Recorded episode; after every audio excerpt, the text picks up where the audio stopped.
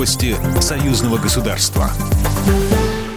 Здравствуйте, в студии Екатерина Шевцова.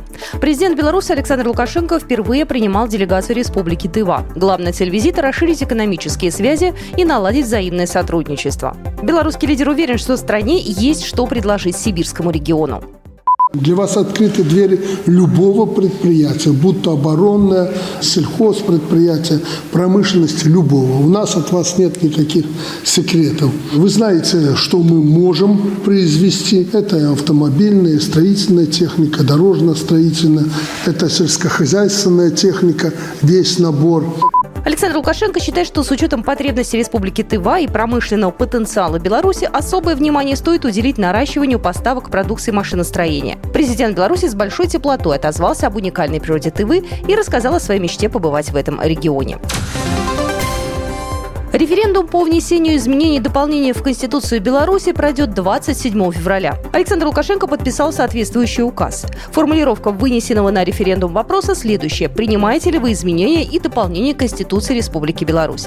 Результаты референдума вступят в силу через 10 дней после их официального опубликования. Сам проект поправок в Конституцию был опубликован еще 27 декабря прошлого года.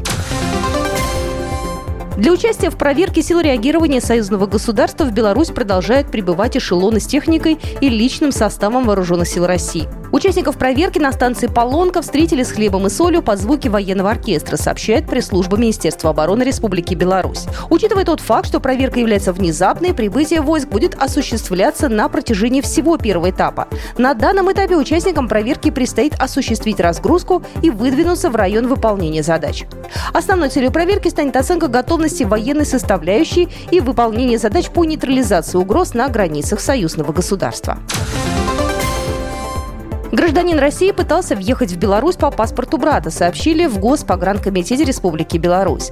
В пункте пропуска «Каменный лог» 20 января при оформлении на въезд в Беларусь пассажиров рейсового автобуса с сообщением «Вильнюс-Минск» пограничники задержали иностранца.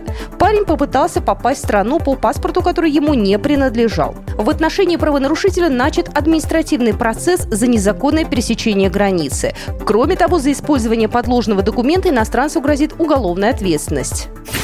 Программа произведена по заказу телерадиовещательной организации Союзного государства. По вопросу размещения рекламы на телеканале «Белрос» звоните по телефону в России 495-637-6522. В Беларуси +375-44-759-37-76. Новости Союзного государства.